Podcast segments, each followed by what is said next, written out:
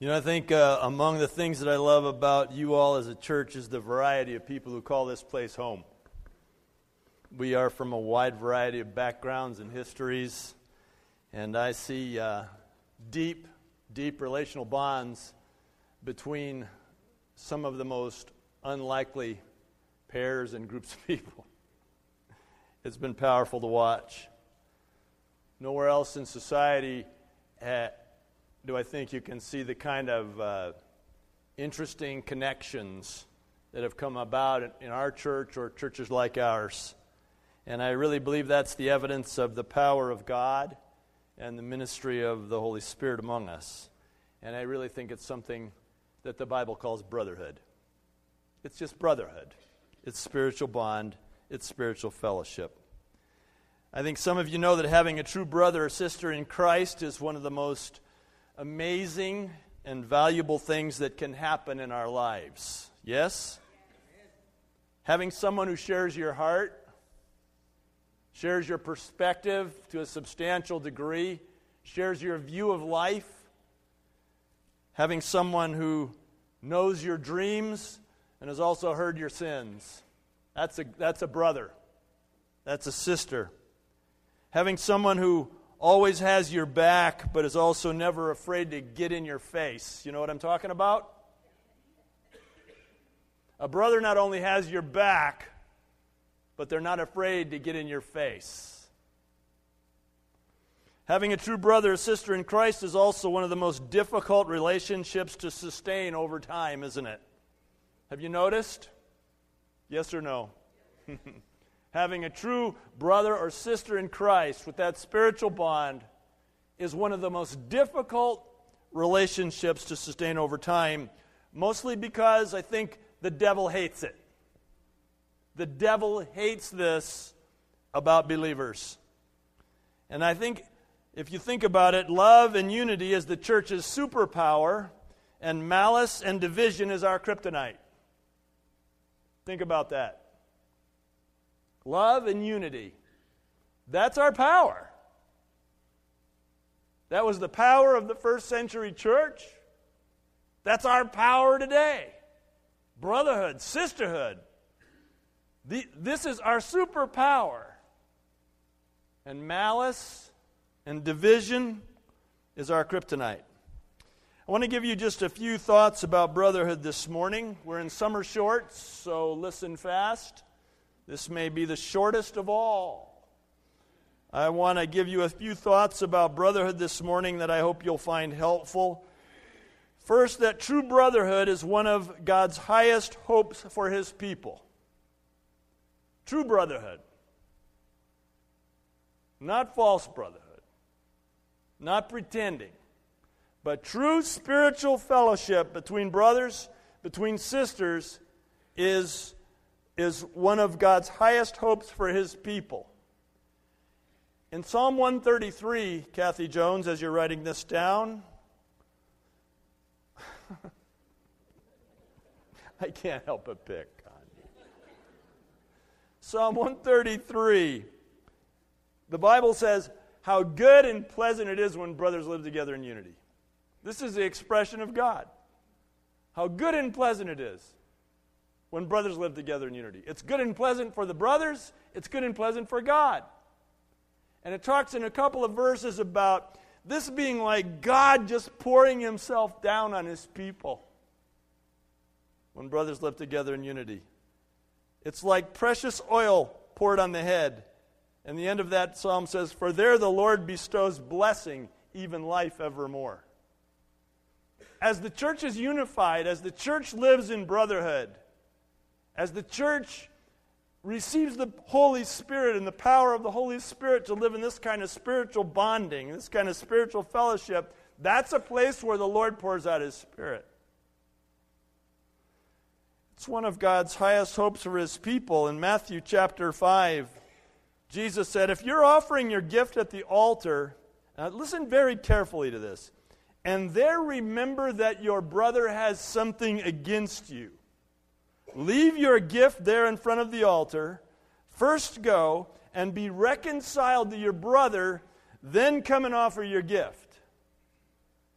So, higher in the priority structure to God than worship is reconciliation between brothers and sisters in Christ. Higher than worship. You would think that would be God's highest aim for his people, that we would worship him. But he's saying, if while you're worshiping, what does it say? There you remember that your brother has something against you. Not there you remember that everybody isn't happy with you. We'll get to that. But there you remember that your brother legitimately has something against you. You see, when you're in worship, you're in the context of the flow of the Holy Spirit, aren't you? And you're in this kind of communication. You're in this kind of giving and receiving. You're in this kind of speaking and you're in this kind of hearing. And so while you're in worship, don't be surprised if stuff comes into your head that you go, Where did that come from? You're in the context of the move of the Holy Spirit. And if, this says, if in the context of the move of the Holy Spirit as you worship God, God makes evident to you that your brother, your sister, has a legitimate complaint against you, that you realize that you have sinned against them. Not that all is not well in the world, not that everybody isn't happy with you, but when it comes to you, it says, and there remember that your brother has something against you. Now, how many of you leaders in the church know that you're not always going to make everybody happy, right? Yeah, that's not what it's talking about. But it's talking about anybody who realizes in that context, that's right. That's right, Lord. That's right. I have sinned against my brother. I have sinned against my sister. The Lord says, stop worshiping. A more important thing for you to do at that point would be to go, leave your gift. So, after the offering, it's in, it's in the Bible, right? you can mail it in if you have to go early. Leave your gift. Your gift is your worship, of course. Leave your gift. First go and be reconciled to your brother, then come and offer your gift. So, first, just recognize that the scriptures are clear that true brotherhood is one of God's highest hopes for his people. Second, notice there will be broken relationships along the way. I'm going to kill this fly. there will be broken relationships along the way. You know, there's actually more teaching and, about relational conflict in the New Testament than there is about how to go to heaven. I mean, substantially more teaching in the New Testament about relational conflict and the resolution of relational conflict than there is about how to go to heaven. I would say that that's a pretty clear indication that we're going to have broken relationships along the way, that this is going to be part of the experience. Why? Because it's one of God's highest aims for us that we have brotherhood, so it's going to be one of the devil's most strategic targets to break it. Yes? Of course. Jesus only used the word church twice, and both times were in the context of conflict. In Matthew 16, 18, Jesus said to Peter, And I tell you that you are Peter, and on this rock I will build my church, and the gates of hell will not prevail against it. Well, what's the implication there? But that the gates of hell are going to come toward the church. They're going to come against the church. The devil is targeting the church for, among other things, malice and division because it's our kryptonite. It takes away our power. But he says that the gates of hell will not prevail against it. In Matthew chapter 18 is the other time that Jesus used the word church, and in verses 15 and 16, he's talking about how to resolve conflict between brothers. And he says, if a brother sins against you, go to your brother. Don't go talk about your brother, go to your brother. go to your sister and say, I believe you have sinned against me. Now, if your hope is vindication, you know, you might as well stay home. But if your heart is for reconciliation, God will bless that. And if you go and say, You have sinned against me, I am holding this against you. And that's the first step. The Bible says if the person says, I don't care what you have to say, take someone, another brother with you, another sister with you. You see, it's about damage control, isn't it? You start, maybe Dennis and I can work it out. Maybe when Dennis comes to me and says, You've sinned against me, I will say, ah, You're right. Forgive me. Done! But if not, maybe he needs to bring Charlie. And maybe the two brothers coming to me in the context of a Holy Spirit relationship, I go, ah, forgive me. Done. But there is an escalation of how to deal with it where if this person does not respond to a true sin that's been committed against a person, that they're to be brought in front of the whole church. And these are the ways that Jesus talked about it. But I, I think those of you who are familiar with this progression in Matthew chapter 18 uh, may have stopped reading too soon. Because it says, you know, do this, do this, do this, do this in 15, 16, 17. And then when you get to 19 and 20, just a couple of verses, which is all part of the same thing that Jesus is saying in context, he says, uh, again, truly I tell you that if two of you on earth agree about anything they ask for, it will be done for them by my Father in heaven. And then he said, For where two or three gather in my name, there am I with them. How many of you have heard those two verses? How many of you immediately think of them in context with conflict resolution? Probably not. We hear these two things as though they're not attached. And Jesus is begging us to be reconciled one to another. Why? Because if we will agree, then nothing will be impossible for us. It's our superpower. Because if we will come back to a reconciliation and agreement, there the Holy Spirit will come. The presence of God will come again. But there will be broken relationships along the way. Number three, you cannot make people reconcile with you, you can only do your part. Have you noticed this? Your heart is broken over a broken relationship. Nothing would please you more than to be reconciled to that brother, to that sister. Trouble is, have you noticed that when you got it all scripted out in your mind, that they don't always know their lines? And the things you anticipated i'll say this and they'll say that and then i'll say this and they'll and maybe even worked out a a b c sort of and they're like on z. We can't make people reconcile with us. We can only do our part. Sometimes people are not ready to reconcile. They need more time. And I think one of the things to always keep in mind when you're going to someone to try to be reconciled with someone you feel has sinned against you is, of course, we always want to try to keep in mind what, is, what has that person been through in their life that has contributed to their having done whatever they have done? It doesn't reduce the responsibility for doing it, but it gives a context for giving time for reconciliation.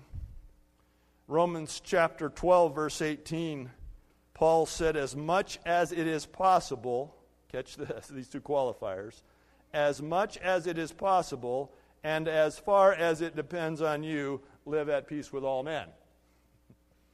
As much as it's possible, and as much as it depends on you. You can't make them do their part. Live at peace with all men. But I think if you reflect, if you reflect on troubled relationships between brothers, sisters, broken relationships between brothers and sisters, if you reflect, you'll understand your part. you'll understand your part. And God will make that clear to you. So, as much as it is possible, because you don't know whether the other person wants to be reconciled, and as far as it depends on you, take responsibility for your part, live at peace with all men. And then the last thing I think that is so important to remember in terms of brotherhood is that your goal in this is not to make everyone like you. I think we sometimes confuse genuine brotherhood with personal popularity. Yeah?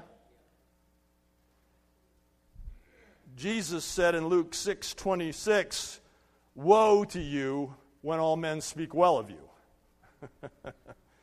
he says, "Watch out when everybody's saying good things about you." I have never had to worry about that. Woe to you when all men speak well of you, he said. The next thing is, for that is how their fathers treated the false prophets. False prophets are very good at just saying things that never bother anybody. That's what false prophets do. But true prophets, true prophets, they, they don't compromise the standards of truth in order to keep people happy. And your goal in brotherhood is not to put your head down on the pillow and go, Oh, my whole home group likes me. Oh, thank you, Lord.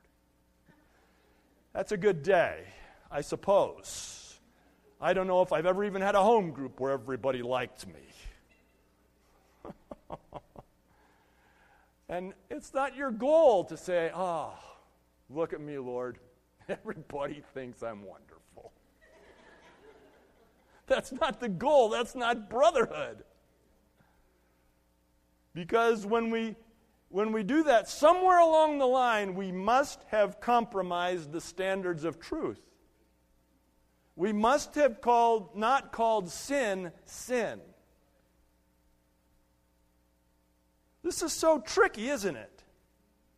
Because the things that the Bible points out as sin, I'm always so so reluctant to talk about individual kinds of sin for two reasons. One is when I do in a public setting, happy to talk about it privately. In a public setting, the devil uses that to interrupt my audience with that particular kind of sinner. And they go, Well, there you go. I knew he didn't love me. God doesn't love me either. Not true. I love you, sinner. I love you, sinner. I love you. Fill in your blank. Doesn't matter what's in the blank. Doesn't matter how bad it is. Doesn't matter. I love you. I love you. Please listen because more important than that, God loves you and the gospel is for you. How do I know that? Because I'm a sinner and the gospel's for me. I got stuff in my blank. And so when I just start focusing on what's in the blank, the individual behavioral sins, two bad things happen. One is that the person who's in that blank feels judged, feels categorized, feels profiled, feels marginalized. And the other thing that happens, which is almost worse, is that the self righteous person among us who doesn't have that in their blank goes, Nah, I told you that was sin. I just think it's interesting that as a church in general, capital C in America, that we're really willing to sort of um, focus on sins that most of us don't have.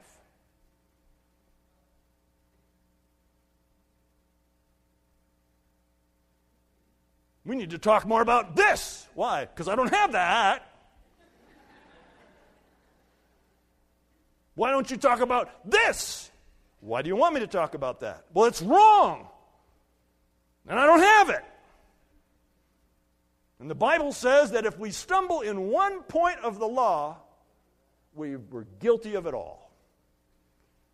Is there anybody here, by a show of hands, who has not stumbled in at least one point in the law. You're about to become the senior pastor if you raise your hand. So be careful.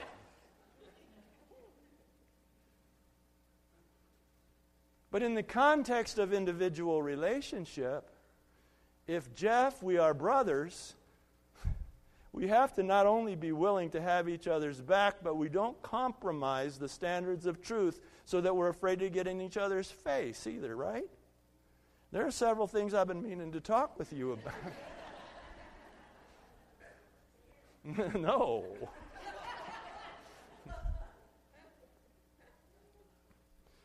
Beware when all men speak well of you, for that's how their fathers treated the false prophets. It's brotherhood. I think the reason God calls us to live in as much unity as possible is because that no matter what, we actually are brothers and sisters in Christ.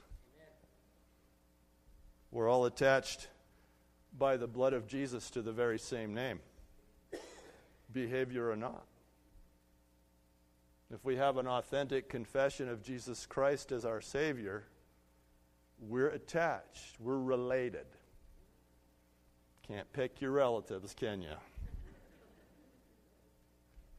And so I think all the call of God to say, be reconciled, is because we are brothers and sisters and sisters. Nothing's going to change that. As much as it is possible, and as much as it depends on you, live at peace with all men. You know, I'm sure that when we pass from this life to the next, there's a lot of stupidity that's going to fall off of us, right? there's a lot of stuff that we find difficult with each other that's going to go, ah, Did you see Jesus? Right? And this is how we get beyond this stuff. We look at Jesus. We look at Jesus. We look at Jesus, the only begotten Son of God. And as we are now, by his blood, by his cross, by the power of his resurrection, by the reality of his sitting at the right hand of the Father, interceding for us as the only begotten Son of God, and we are now, we are now adopted sons and daughters of the living God through his work, he is our big brother. So, Vladimir, you're stuck with me. Not only today, but forever. So, if we ever get issues, we should work them out, right? Because we're going to be in heaven together for a really long time, right? Today, as we receive communion, I want you just to think about the table you're being invited to. It's the Lord's table. It's the table set by your Savior and your big brother, if you'll have that phrase, Jesus. It's a family table. And when you come to this table, you're saying, I recognize that by the blood of Christ, I am brother, I am sister to every one of these other people. Some of these people you may like more than others if you ever get a chance to know them. That's normal. Some of these people there might have lifestyle issues, behaviors that you go, ah, that's normal. But at the end of the day, that sounds pretty much like a family, right? Makes us brothers, makes us sisters. Father in heaven, as we bow before you now in the mighty name of Jesus, with grateful hearts that